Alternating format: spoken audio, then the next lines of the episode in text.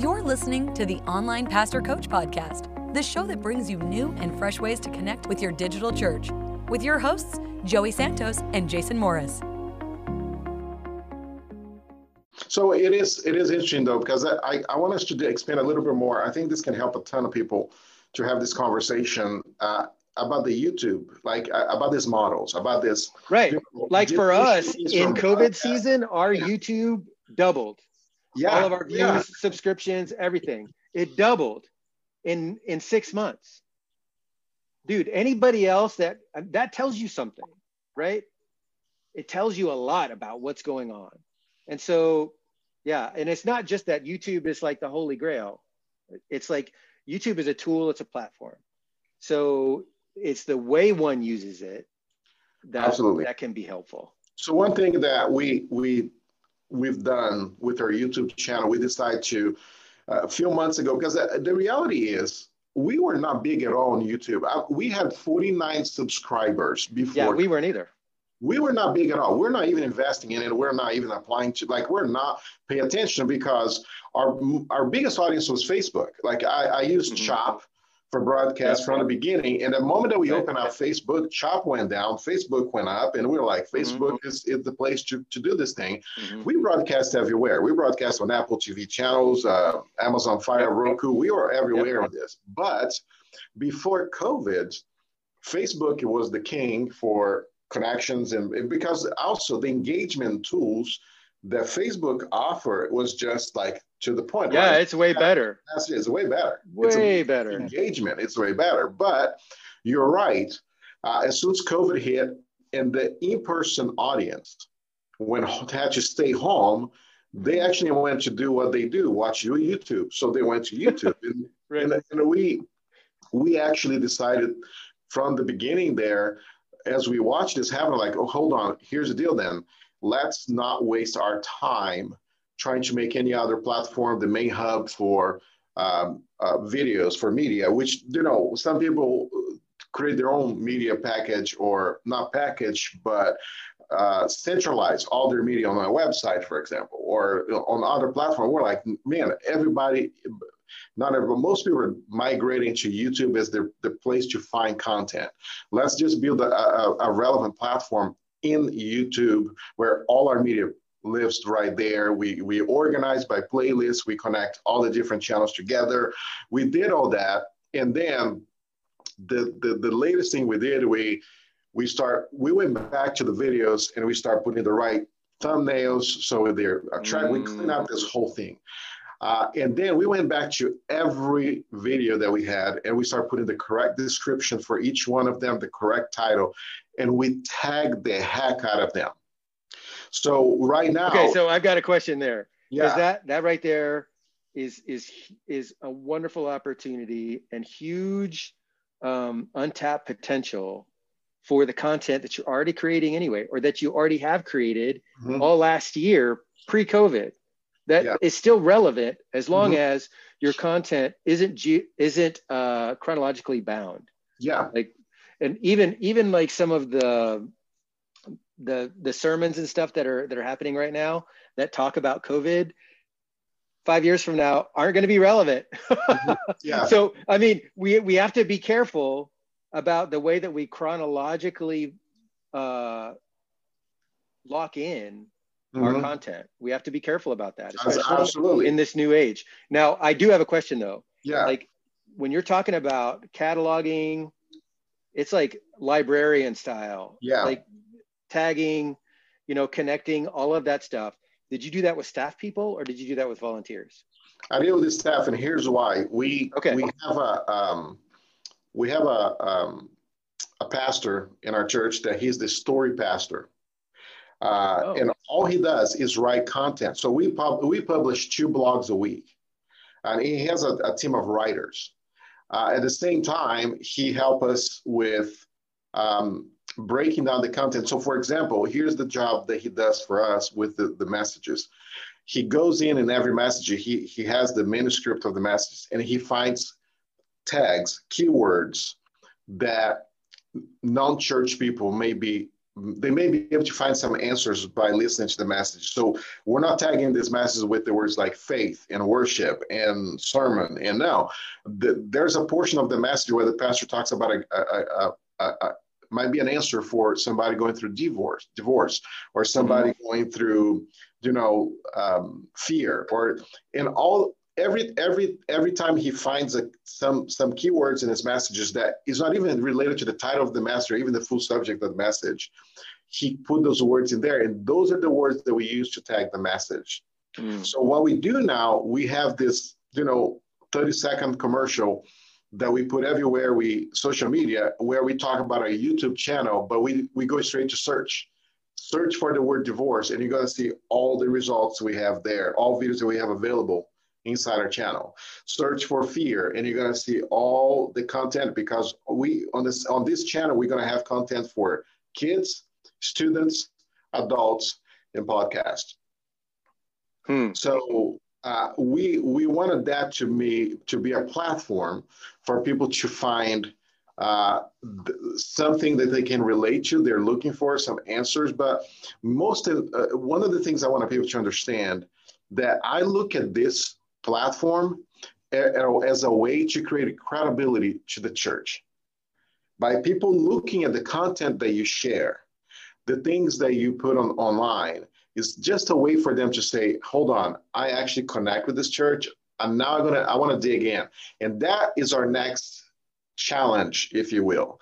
How we take this platform in terms of how we turn this engaging. How can we turn YouTube a place where people can actually actively engage uh, with the church. Because you know facebook is easy. Facebook like made so easy for people to send messages and comments and all and all that. And, and, and youtube is it's a little bit of a challenge i see because most people go full screen. People just ignore everything around. They take all that mm-hmm. business around it and and so we that's where we're at with that. And I, I i'm curious to see like for you like how do you see this kind of a movement well, here's I, I, as you were talking, I didn't want to stop you because you're on a roll. Um, when you say that you're you're cataloging all this content and tagging it so that the church gets credibility, so that you get more engagement with your church. Unpack that. What engagement with your church? Define what that would mean. Yeah. Like, what's your end goal? The see that when I say it creates credibility not to the church i misspoke there but to the audience. Because i'm not looking for just my church looking at this content. I want anybody and everybody to look at the content. So when, when somebody that does not attend my church at all and they search for i'm looking for videos that can help me with fear mm-hmm. and we show up as an option and they watch Mm-hmm. That's what I'm saying. As they watch that, what are my options to engage that that I can give the person? Say, okay, connect with us. We want to talk to you. Yeah, what does that look like? That's what? that's what I'm wanting wanting to know. Yeah, the, to me, so be, that the next step, what is that in your? That's what we're trying to discover. Like I, my okay. hope would be, my hope would be that that there's a there's easy way. And I again, I like I said, we got to get around people that are faster than smarter than I am to help me with that because that's my desire is to see people that watch the content on YouTube and and there's easy ways for them to like I want to connect with you guys. I want to contact you. I want to hear from you. I want to learn more. I want to I want to get a hold of more resources you may have to help me with that. So then we can actually, uh, you know, establish a, a relationship. Right. Um, yeah. I, what what you're describing, I think, is what I think a lot of pastors need to think through when it comes to, and just forgive me for saying this. I don't know how better to say it. And I think so. Just know that if you have a better way of saying it, please tell me. Um, what you're doing is, and I'm not sure if this is even right, but this is this is what I think it is. Um, you're trying to create a relationship with your brand like with your mm-hmm. church brand, which may or may not even be the right goal mm-hmm. because uh, it might be. And here's here's why I say this. I find that it feels like sometimes all of this online stuff that we do, whether it be you know, cataloging, tagging, or you know, live streaming, or you know, producing content, you know, blogging, writing, all of that.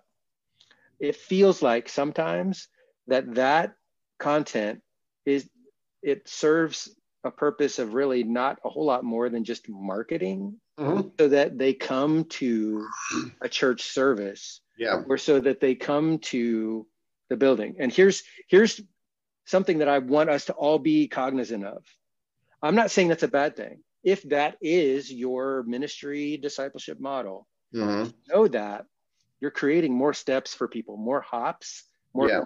that people have to jump through to get to the i hope end result that you're really looking for because mm-hmm. the church service is yet another environment that you're creating so that people will take a next step in their faith, right? Mm-hmm. Yes. Or in their discipleship pathway, right? Mm-hmm. So if, like, say, for example, you're tagging somebody, you know, like divorce or fear or anxiety, a lot of the hot stuff that's going on right now in this season, right? So if your thing is just to be a trailer for the Sunday service or even Sunday service content, regardless of when it was done, because we can talk about like ephemeral content versus evergreen content, whether you're talking physical or online. That's a whole other topic that I think yeah. needs to be explored, right? Because I feel like there's not a lot of clarity in people's minds about the difference between those two things. But let's just throw, let's just put that aside for a moment. Um, when we're talking about using that content so that they can either come on site or come online for a worship environment, so that they can sign up for counseling or you know pray with somebody or get some help in their marriage so that their marriage gets better. Okay, so there's like four different so that's that yeah. that are in that chain. You could create content that leapfrogs that whole process and says, "Hey, let me help you with your marriage." It's like make a YouTube video and then have it hook it up to your counseling ministry on your on your Zoom call. Done right? You don't need the middleman of the church service to get that job done. Absolutely.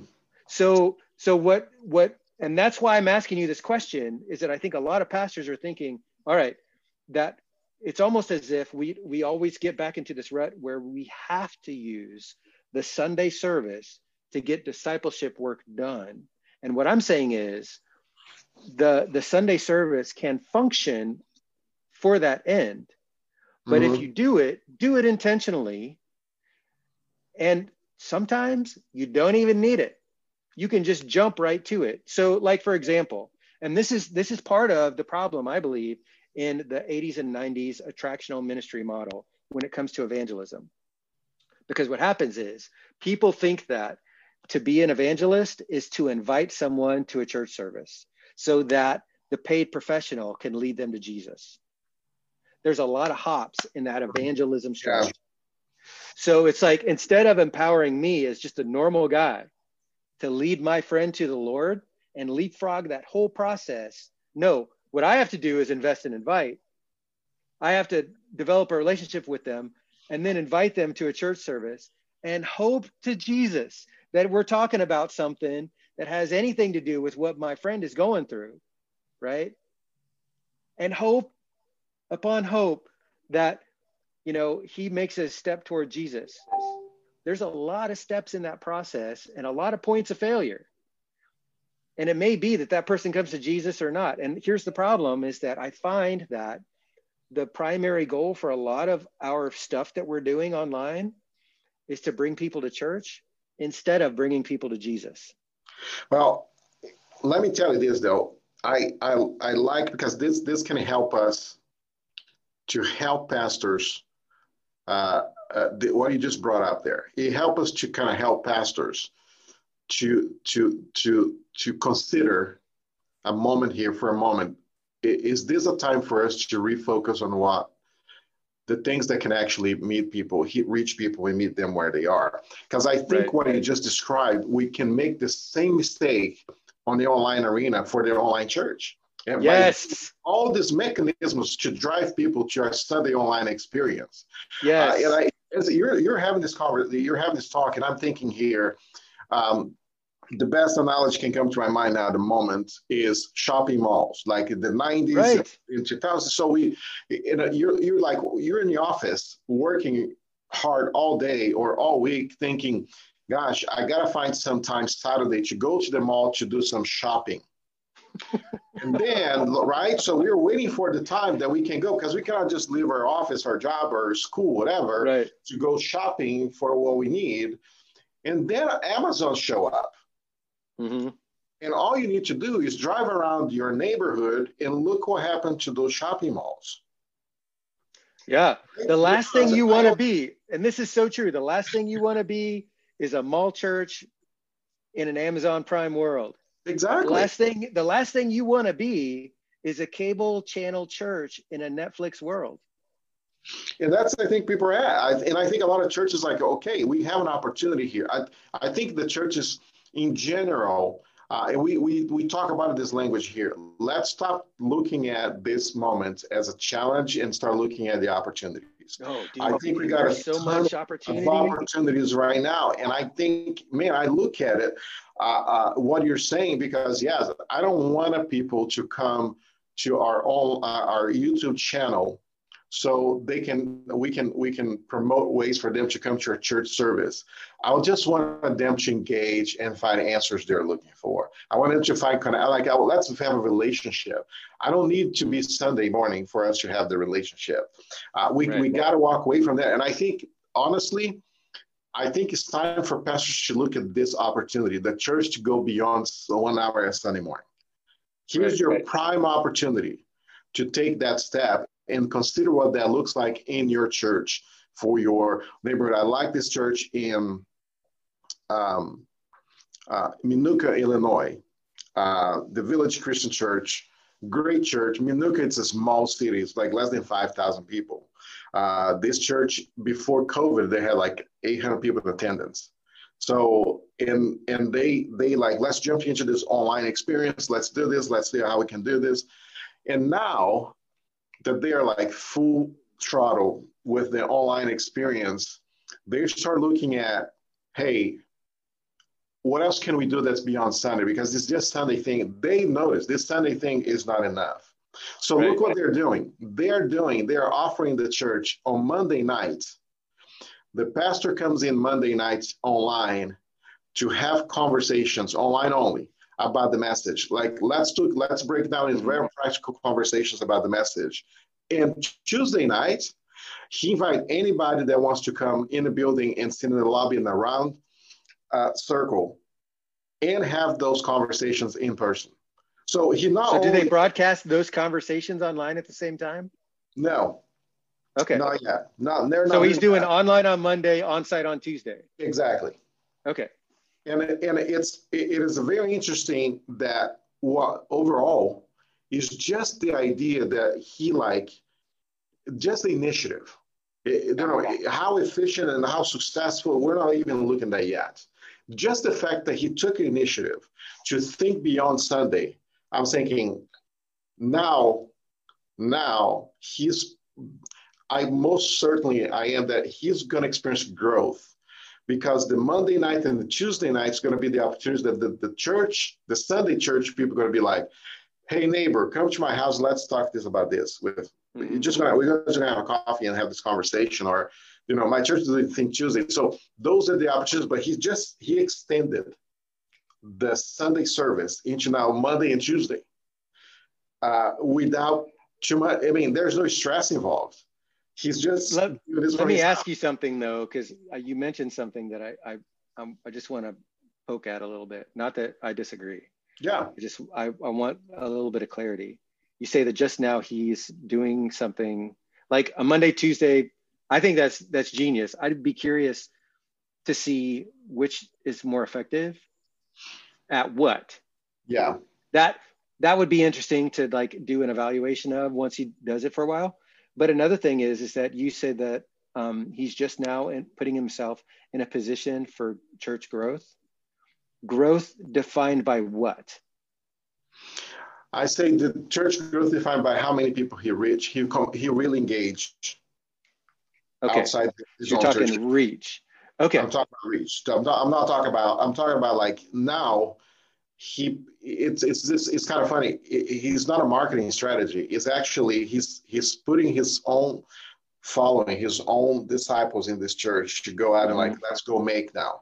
Now I'm going to okay. give an opportunity beyond Sunday because the reality is like why in a church like in a church in a in a city of almost 5000 people it's a small city a church of 800 the reason why he's like i need to do this online thing and i, I need to start being intentional about online because like the rest of the, the, people here they're busy on sundays with sports they're busy with everything else and it's like mm-hmm. i'm not i'm not there's not enough marketing strategy that i can bring people to church on sunday morning and i think a lot of churches are experiencing that i mean a lot of churches are just experiencing that because we're yeah. we're, we're competing with something that we're not going to win right we're just not going to win on sunday no morning. we're already losing we know that yeah but we're we're calling it we're losing and we're thinking that it's a different type of problem than it actually is. Exactly. You know, we're blaming it on the wrong thing. Yeah. Right?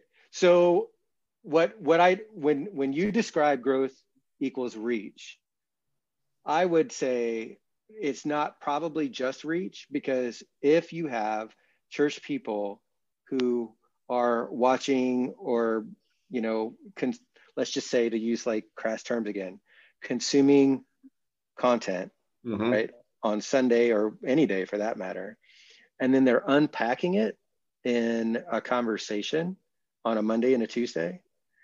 That to me sounds more like uh, personal spiritual discipleship growth than mm-hmm. it does reach. In my opinion, it sounds more like you're growing, you're maturing people in Christ. Mm-hmm. Because you're teaching them to obey. The obey side of the equation generally gets left up to you know the holy spirit and jesus yeah. which is kind of funny i mean it's it's funny because um, i feel like this this covid thing has given us an opportunity to reset not only ministry models but reset what our job really even is because jesus told us great commission to make disciples by teaching them to obey right and giving yeah. them a sense of belonging. That's where the baptism stuff comes in, right? So, but our job is make disciples. Jesus said he would build his church. And where we get it mixed up is that we do our darndest, wear ourselves out trying to build the church. Yeah. And we leave the discipleship stuff to Jesus, hoping he does that part. You know, and I think we just need to start doing our job and let Jesus do his. Thanks for joining us this week on the Online Pastor Coach Podcast. Make sure to visit our website, onlinepastorcoaching.com, where you can subscribe to the show on iTunes, Spotify, and many other podcast platforms so you'll never miss a show. While you're at it, if you found value in this show, we'd appreciate a rating on iTunes. Or if you'd simply tell a friend about the show, that would help us out too. If you like this show, you might want to check out our ebook, A Local Church with a Global Reach. Joey and Jason are available for private coaching. Just send us a message. Now go make a global impact for the kingdom until next time.